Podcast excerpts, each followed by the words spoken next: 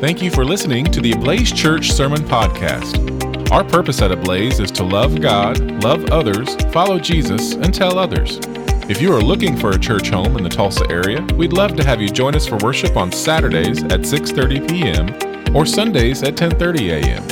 For more information, please visit our website at ablazechurch.org. Grace and peace to you from God our Father and from the Lord Jesus Christ. We read in Jeremiah 29 11. For I know the plans I have for you, declares the Lord plans for welfare and not for evil, to give you a future and a hope. And then in Romans 12, St. Paul says, Rejoice in hope, be patient in tribulation, be constant in prayer. So let me begin with a question. Do you think that Christianity in this country is on its way up or kind of on its way down? What do you think? Kind of down, yeah. Unfortunately, I think you're right. Um, so, my goal this morning is to encourage you that even though you see Christianity declining in this country, there are areas in the world that where God is working amazing things, but you just don't see it every day because you're you're in Broken Arrow or you're in in Tulsa. But I want to share with you, together with my wife Lula. Lula, will you wave? My wife joined me this morning. I'm so so happy for that. So he has sent us, along with, if you include the children, over 300 missionaries from the LCMS who are all all parts of the world.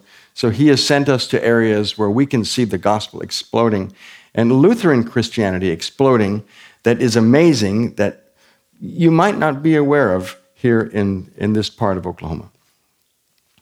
So I'm going to start by talking about two countries here on the planet, two countries which are some of the most least Christian there are.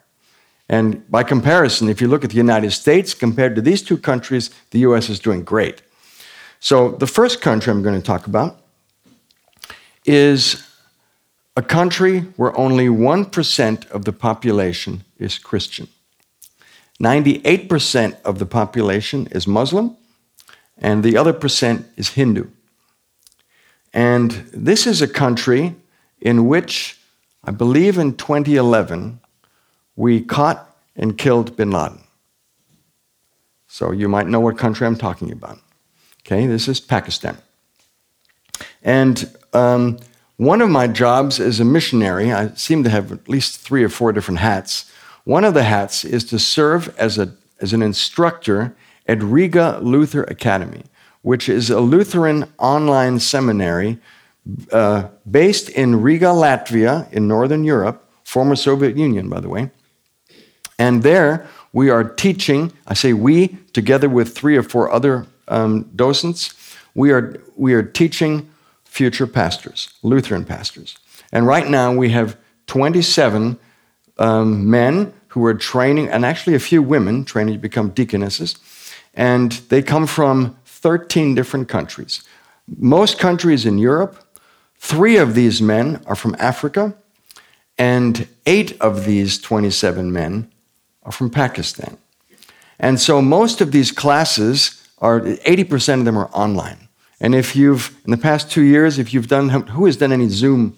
Zoom, yeah, look at that. More than half have done Zoom. So Zoom is good as far as it goes, right? Or Microsoft Teams, whatever. But at a certain point, you need real interaction, right? And so twice a year, we meet with these 27 people and teach them in person. And so, about six weeks ago, another um, uh, pastor and I, Dr. John Bombaro, we flew into Islamabad, the capital of Pakistan, to meet these eight Pakistani men who are training to become Lutheran pastors. And uh, so I can share this story with you. It's actually pretty exciting. So um, we're flying into Pakistan, and I only have half a visa because the visa process for Pakistan was grueling and there were all kinds of technical problems or some kind of problem. And they said, well, basically, you'll, you'll get visa one, you apply online, but visa two, you'll get at the airport when you land in Islamabad on a Monday morning at 3 a.m. So I thought, who in the world is going to be there on a Monday morning at 3 a.m. to take care of my visa? Otherwise, they'll, they'll send me right back to Germany. So anyway, we get there. There, there are hundreds and hundreds of people milling about at three in the morning, and uh, they're all standing in line and trying to get their visas and so on. And so we land and we walk into the terminal, and there's this guy in a uniform comes up to us, to Dr. Bombaro and me, and said, um, has pictures of us. He says, Is this you? And all I could think of is bin Laden. And um, yeah, that, that's us. He says, Come this way. I said, Oh man, this is off to a bad start. And so there are all these hundreds of people milling about, standing in line. He takes us to an empty counter. He says, Give me your passports. So we give him the passports. He looks at them, stamp, stamp. Here are your passports. You're free to go. I thought, What was that all about? And so our our Lutheran friends picked us up, and I said, "Did you see that?" So they just they just fast tracked us. He said, what, what was that? And they said, Very simple. That customs inspector was a Christian, and he knows you are a Christian. And here in Pakistan, all the Christians work together. And even though it's a country with 98% Muslims, they all wear crosses. And they are very, very open and very bold with their faith. They are not afraid. They are not afraid. Uh, I would, to be honest, I would say they are, they are bolder than many of us Americans who are afraid to say we're Christians because we'll step on some toes or because it's not in vogue or politically incorrect or whatever. Uh, shame on us, uh, um, honestly. These people are literally laying down their lives and risking their lives for their fellow Christians. So, anyway, so we flew there for these eight Pakistani men. Next morning, we walk into the classroom there are 20 other people in, in addition to the eight men. Who are, who are these people? Turns out they are Pentecostal pastors, all from Islamabad, all of whom want to become Lutheran pastors. And these, actually, it's 19 men. These 19 men are a subset of 200 Pentecostal pastors in the same area and their congregations who all want to become Lutheran. The total population of these congregations is well over 100,000 people. They all want to become Lutherans. So someone would say, well, several things. For, but you're a missionary. You're supposed to, to reach people who don't know Christ. Pentecostals do. Fair enough. But I'll tell you about that in a minute. But the main point is with these 100,000 people, we have 100,000 missionaries, if you will, who can connect to the Muslims. That's the thing. And being white and Caucasian and all of that stuff, we, we cannot reach the, the locals the way these Lutheran Pakistanis can.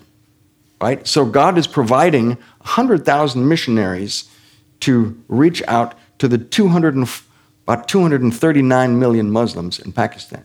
Now, someone says, wait a minute, I'm a, I mean, he's a, he's a missionary. I'm not a missionary. Yes, you are missionaries. Every Christian is a missionary. Because as we just heard in the children's sermon, every Christian is called to, to share Christ. And someone says, Well, I don't know how to share Christ. It's all too complicated. Well, you can make it complicated. Fair enough.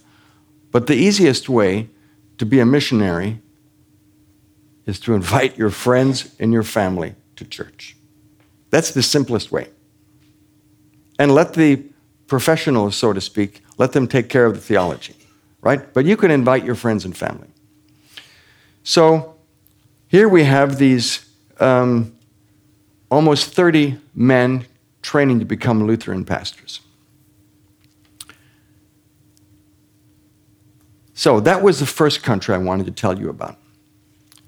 The other country, one of the least Christian on the planet is a land that we once knew as the land of Luther, namely Germany. And that is where Lula and I are based. So we live in Hamburg, which is up in northern Germany. Germany is, as is all of Europe, to be honest, or most of Europe, is post Christian. So only 5% of people living in Germany have an active faith and go to church, not even weekly, but maybe once a month. Only 5%.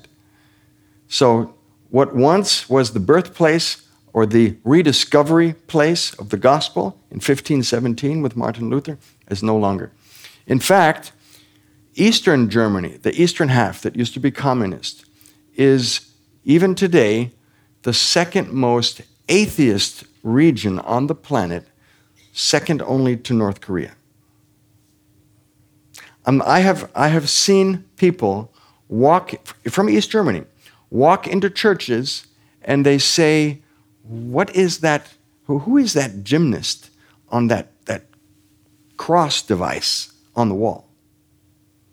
That's how far gone Christianity is for many people in Germany. The LCMS has sister churches all over the world. In total, by the way, we are in fellowship with about 30 million Lutherans around the world. So, the sister church, I just told you about the one in, in Pakistan that is growing. The one in Germany, the acronym is SELK.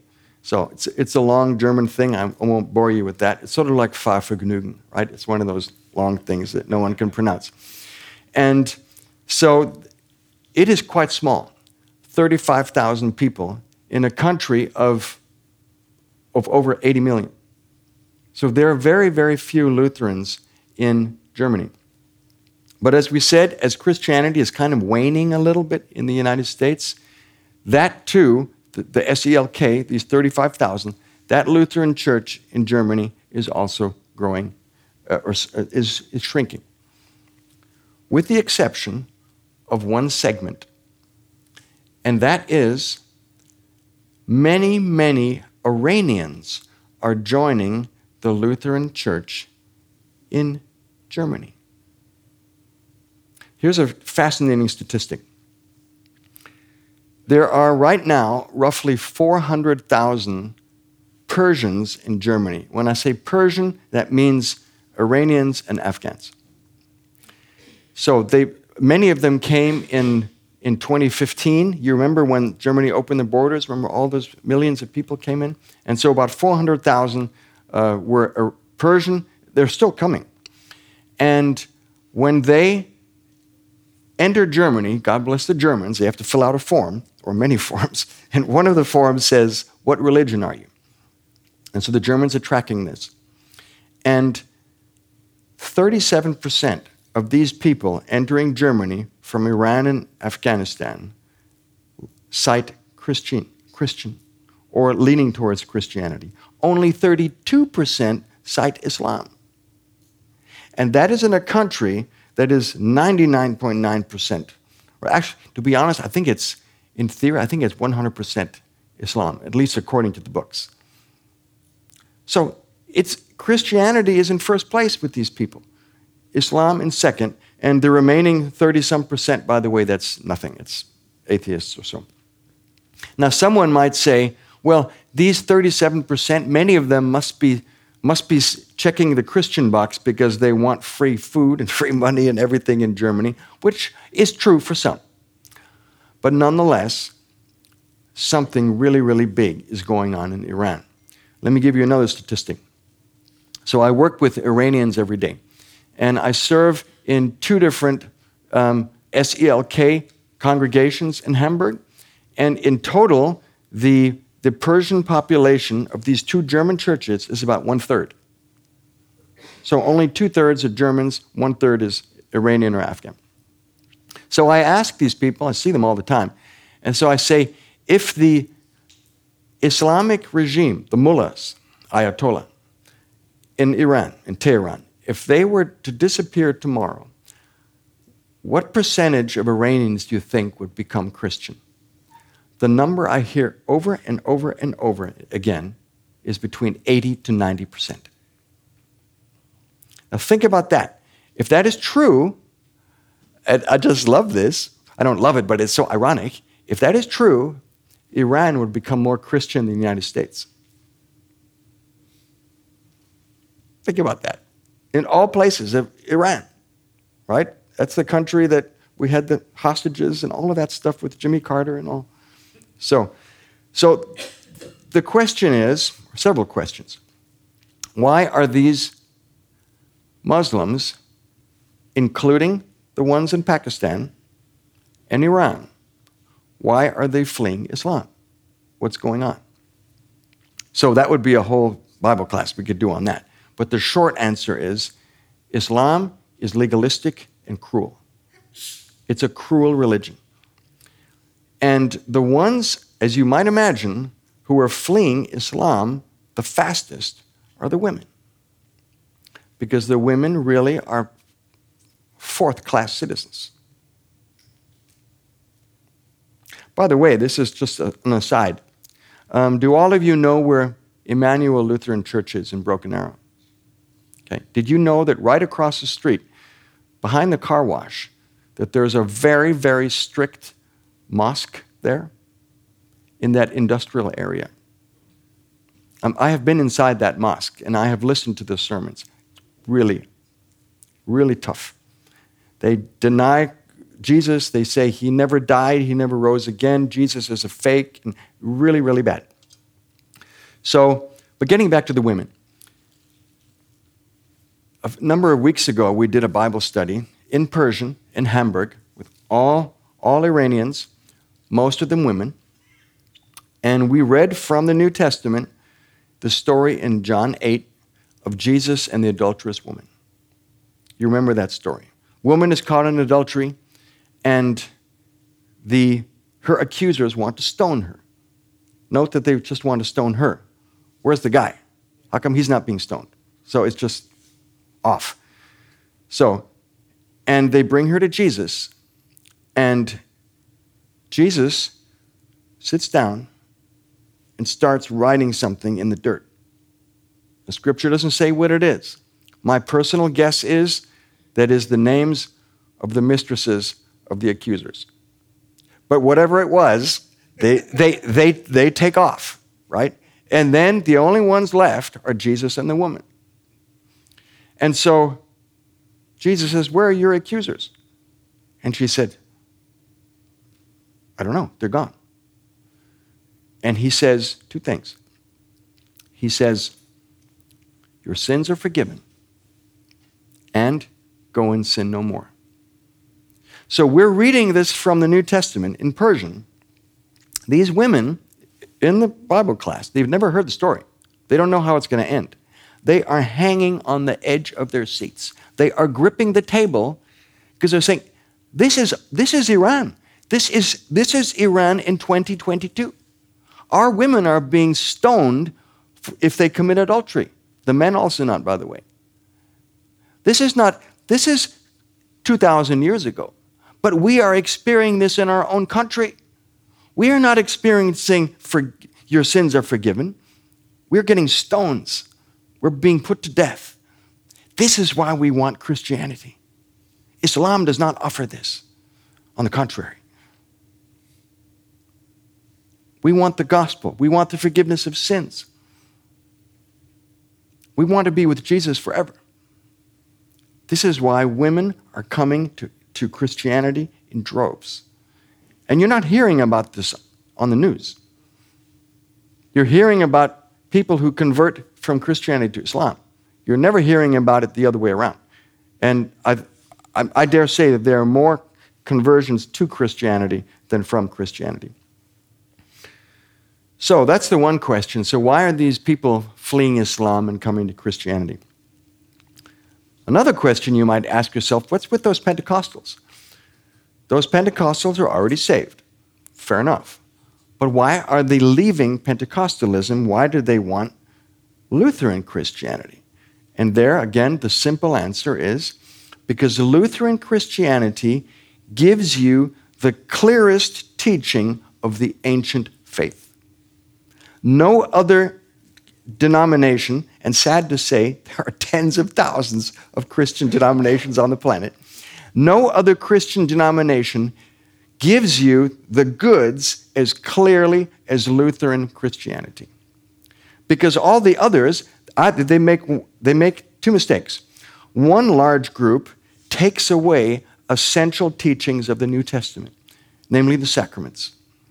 That they ignore baptism, they ignore the Lord's Supper, or they have a, a watered down form, and that is essential. That is absolutely essential to Christianity baptism and, and the Lord's Supper. And many, many groups ignore that. And then there's another, another group and, or certain denominations that they add stuff that is not in the New Testament. They add things like purgatory or the worship of saints, the worship of Mary, all of this stuff. That is not Christian. It's, it's essentially it's a false teaching. And then to look at the Pentecostals, there's a different problem there. Many of you know that what they teach there is it's called the prosperity gospel. And so all of the churches that we visited there, all Pentecostal, they're all in the slums in Islamabad. You're talking about slums? The US doesn't have slums like that. It's really, really bad. Really bad. And so what, they're, what they have heard so far is if you're, if you're a Christian, you will become healthy and wealthy. And so they become Christian, and then six months later, they're still sick and they still live in the slums. So obviously, Christianity didn't work. And so, what does the pastor tell them? Well, the problem is not Christianity, the problem is with you. You did not believe hard enough. So believe harder, and then you will become healthy and wealthy. Well, that's, that's not in the New Testament. Right? On the contrary, in the, the New Testament, the, um, a key teaching is the so called theology of the cross. It means John 16 33, where Jesus says, In this life you will have tribulation. He doesn't say you might, he says you will in no matter whatever form it might be. That is the reality. But he, he ends that phrase by saying, But I have overcome the world. Right? So, um, tribulation in life is, is normal. And if in your life right now you're not experiencing tribulation, praise God. It is, it's a good thing, but it's actually not the norm. The norm is trouble. Right? So, anyway, these people are experiencing this, and they, they say, We've had enough of it. And the, the, the kicker, the absolute kicker, one of the lead pastors of these, of these 19, Pentecostal pastor, much like in Lutheran terms, we would call a circuit visitor. So he's kind of like, he's kind of like the um, first among equals, but he represents many um, Pentecostal churches in his area. So this man had been a pastor for 15 or 20 years. He inherited the church from his dad, Pentecostal pastor, um, who had led the church for 30 years. So 50 years of Pentecostalism. And so we are there, so Dr. Bombaro and I, and then the, this pastor grabs the mic and says, Brothers and sisters, we need to repent of our Pentecostalism because we have been getting it wrong. Life is not about prosperity. I have been teaching you wrong for the past 15 years. He didn't say that his dad had done the same, but it was implied. I thought, man, this is a, this is a 1517 moment. This is October 31st, 1517 in Islamabad. Repent. That was the first thing that Luther wrote repent. And I thought, this is amazing. He said, we want to go back to the original ancient teachings. And Lutheran Christianity is the place where we'll get it best. So I talked to this pastor later and I said, I said, that was gutsy. I said, what did your dad say to that? He said, my dad's good with it. Wow. So, 100,000 plus Lutherans on their way. So, by the way, getting back to what's going on in Iran, that 80 or 90% would convert to Christianity, the LCMS is preparing for that day when the mullahs will be gone. We are preparing videos, um, many 10 minute videos on the essentials of Christianity. The first three have already been um, filmed. They are on the atonement, on holy baptism, and the Lord's Supper. And they are being dubbed into the local languages by native speakers. So they've already been dubbed into Dari, which is the language in, in much of um, uh, in Afghanistan, Urdu, which is a language in much of um, Pakistan, Farsi, Iran, Arabic, Spanish, and Mandarin. So you, you've, got, you've got the majority of the world right there. And these videos are going to be disseminated via TikTok and Instagram and whatnot. If you don't know what TikTok is, ask your 13 year old. He'll tell, he or she will tell you all about what it is. So, so we are preparing for, for tomorrow, right? Your LCMS missionaries are at work. Uh, and in collaboration with the Office of International Mission in uh, St. Louis. So this is really, really exciting stuff. So again, as you see Christianity maybe kind of, kind of shriveling up a little bit here, be encouraged by what is going on in other parts of the world, which is where Christianity, Lutheran Christianity, is growing by leaps and bounds. So we've been talking about Iran and Germany and the United States and Pakistan. And in various degrees, these regions and others, they are like the, the path and the rocky ground and the thorns in the parable of the sower. And yet, in all of these countries, God is giving us a cause for hope. Why? Because He is taking former Muslims, He is taking former agnostics, He is taking former atheists and turning them into His people, into His missionaries. Just on a side note, I was in one of those groups um, 25 years ago. I'm 65 now. I had not heard the gospel until I was 40. So I myself am a convert to Christianity, right? So what is going on here um, is happening before your very eyes. That God is turning the, the thorns and the rocky ground and, and the path and is turning, is planting seeds in the good soil. So you are, you are all part of the good soil, right? Because you are here, you're talking about building a new church next door, and all of these exciting things, right?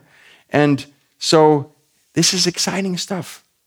And God is using you and, and all the other broken down but yet redeemed sinners to grow his kingdom in this place.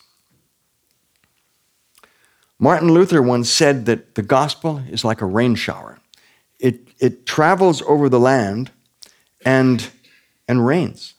And you don't know whether that cloud, that, that full of water, is going to come back to that spot or not. It seems that that is actually true for Germany. It, it drenched Germany 500 some years ago. And now it's, it's dried up, it's post Christian. But yet, the Lord is sending these gospel showers to other regions of the, of the earth in Muslim countries, in Eastern Africa, in southeastern Africa. Did you know on the island? So, Madagascar, you think of the cartoon show, it's fine. So, but it's actually an island, it really exists. There are, there are more Lutherans on the island of Madagascar than there are in North America. So, in one of my, one of my favorite statistics, the average Lutheran on the planet today is not Scandinavian and shriveled up guy eating sardines or something like that. The average Lutheran today is 19 years old, black, and female. Statistically, that is your average Lutheran. So the old Northern Europeans are all kind of, they're blowing away. The new Lutherans are basically kind of around the equator. Right? So God is doing an amazing, amazing things there.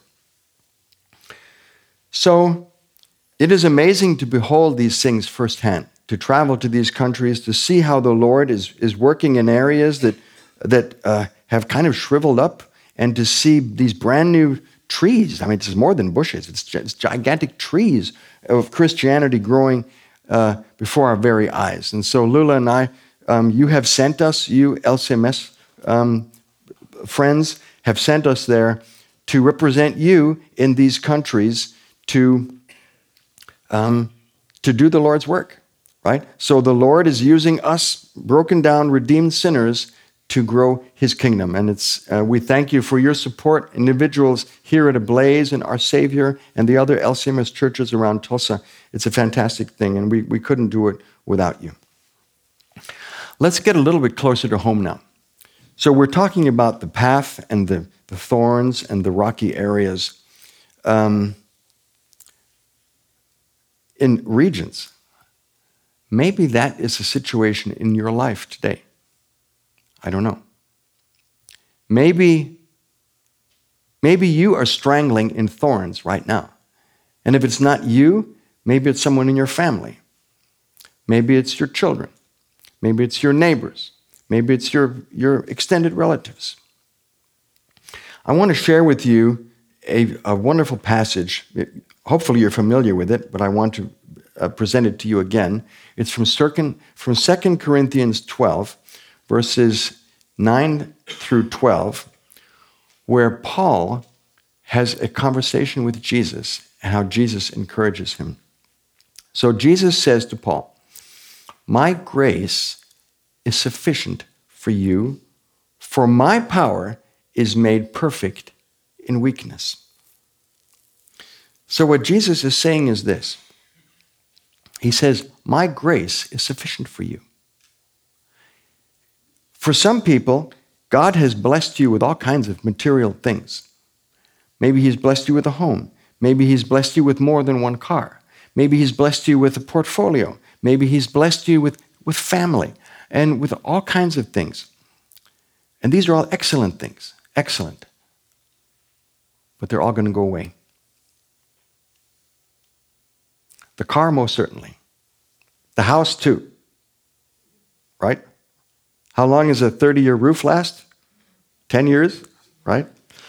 So, but he says, My grace is sufficient. He says, The other things are good, but they're going to go away. But what you really need is my grace. That's, that's basically all you need. But here's the thing He has given you that grace in your baptism and no one can snatch it away. In other words, the most important thing you need in this life and the next, you already have. All the other things are nice, but they're going to go away, including your health.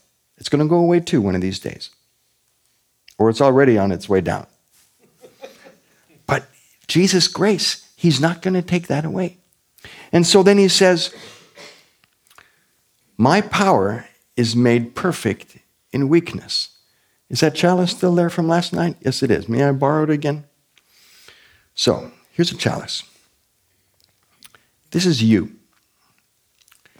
And let's assume it is full of water. That water is all your stuff. It's your house, it's your portfolio, it's your kids, it's your health, it's your eyesight, it's your hearing, all of these things. And little by little, as opposed to what the prosperity gospel would say, Jesus is going to pour out your water. And that hurts. It hurts when your health goes downhill. It hurts when you have those struggles with your kids. It hurts when, when your marriage is in trouble, etc., etc. He's going to pour that out. But here's the thing the more water he pours out, the more room there is for his wine. And one of these days, he's going to take your chalice and turn it upside down. There'll be nothing left. Because the last thing he'll take away from you is your heartbeat. And then you will be completely full of his wine. So that's why Paul can reply and say, I will boast all the more gladly of my weaknesses, so that the power of Christ may rest upon me. For the sake of Christ, then, Paul says, I am content with weaknesses, insults, hardships, persecutions, and calamities. For when I am weak, then I am strong. I just love that last line. So when I'm weak, in other words, when all of this stuff is being poured out, it makes all the more room for Jesus. And when he says, when I am strong, that is not Paul's or your or mine strength. Because in many of these situations, we don't have strength. We don't know what to do with this mess. We can't fix the cancer. We can't fix the, the, the, the loved one who's died, etc. But then I am strong because it's Christ's strength, it's Christ's wine. And that is why Paul, it makes no sense to the human mind. That's why he's boasting of this. He said, I'm glad when these bad things happen to me because it makes more room for Jesus. Right? That's what it means to be a Christian. So even when life hits you between the eyes, in the Holy Spirit, whom you received in your baptism, you can actually rejoice. What, is, what does Paul say in Philippians 4 4? Rejoice in all things. I say rejoice. How can that be? How can I rejoice over this stuff? Well, you can rejoice because it's making more room for Jesus' wine. Right? So, these Pakistanis and Iranians and Afghans and Germans too, by the way, they ask me, or ask us, so what does it mean to be a Christian? So you can get all complicated with that, or you can make it really simple. You can say, to be a Christian is to know that Jesus has forgiven all your sins.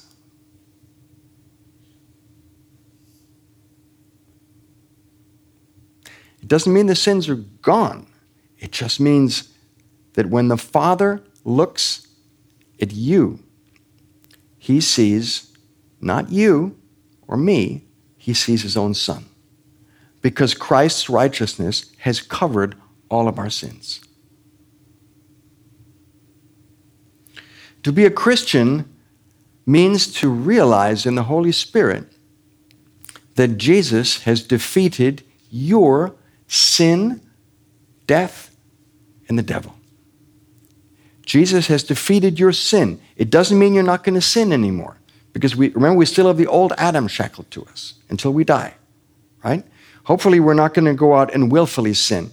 But we are going to, with that old Adam, we are going to continue to be stupid and say hurtful things and be lustful and all of that stuff. But Jesus has covered that, and Satan is no longer your ruler. Jesus is your ruler. So Jesus has defeated sin. Jesus has defeated your death. Unless Jesus comes first at the second coming, we're all going to wind up in an urn or a casket.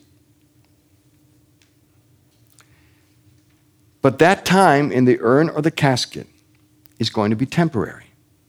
Just like in Mark, the 12 year old girl, right?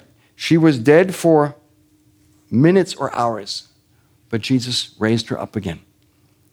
Right? For us, it's going to be longer than, than hours. It'll, it'll years, hundreds of years, thousands of years. Doesn't matter, but it's still temporary. Because we'll be raised up at the last day. And so your future is absolutely glorious because of Jesus these 70 or 90 or 100, 100 years that you spend here on this earth, the good times and the bad times, that's all literally a drop in the ocean compared to the time, the eternity you will spend with Jesus in heaven. So Jesus has defeated your death, and Jesus has also defeated the devil for you. Doesn't mean that Satan is not going to continue to attack you. Yes, he will. But Jesus has defanged Satan for you. Satan is much like the little old man behind the curtain in The Wizard of Oz. Making a lot of noise, a lot of thunder, scary, but pull the curtain back like Toto snuck under the curtain, and it's, it's just a little old guy has no power over you. Because remember, Satan is a creature. A creature, just like you and I are creatures. Whereas Christ is the creator. Christ is infinitely more powerful than Satan. Right? And as baptized Christians who, who cling to the faith, Satan can bother you, but he has no more power over you. that's what it means to be a Christian. And it also means to know, to be a Christian, that Jesus Christ is always with you. As he says at the end of Matthew 28, I will be with you always until the end of the earth. So Jesus is with you. The best way he's with you is, of course, in the true body and blood which we unfortunately didn't have today, but you'll get it soon. He is with you in Scripture. He is with you in your Christian community, wherever two or three are gathered. And remember, when you, or if you, let me just say, if you skip church, you are not only depriving yourselves from the love of your Christian brothers and sisters, you are also depriving them because they need you. They need you and your shoulders to hang on to and to cry on. So you're actually doing double damage to yourself and to others if you skip church.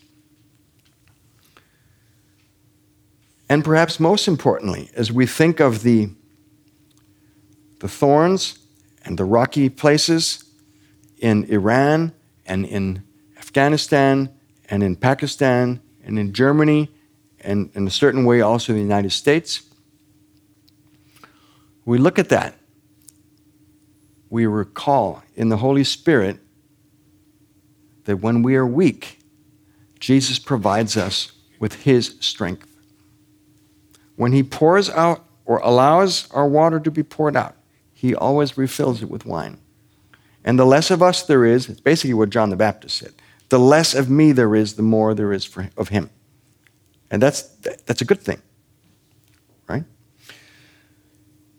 So, all of this in light of things going on, and they have to sell our Savior, and it's all sad, and so. But I hope you were encouraged this morning to hear what the Lord is doing in other parts of the world.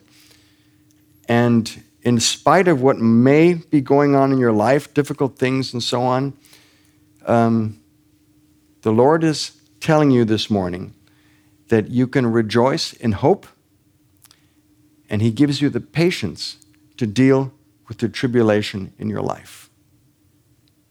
In the name of the Father, and of the Son, and the Holy Spirit. Amen. For more information or to support Reverend Teves and his family, go to lcms.org forward slash Teves.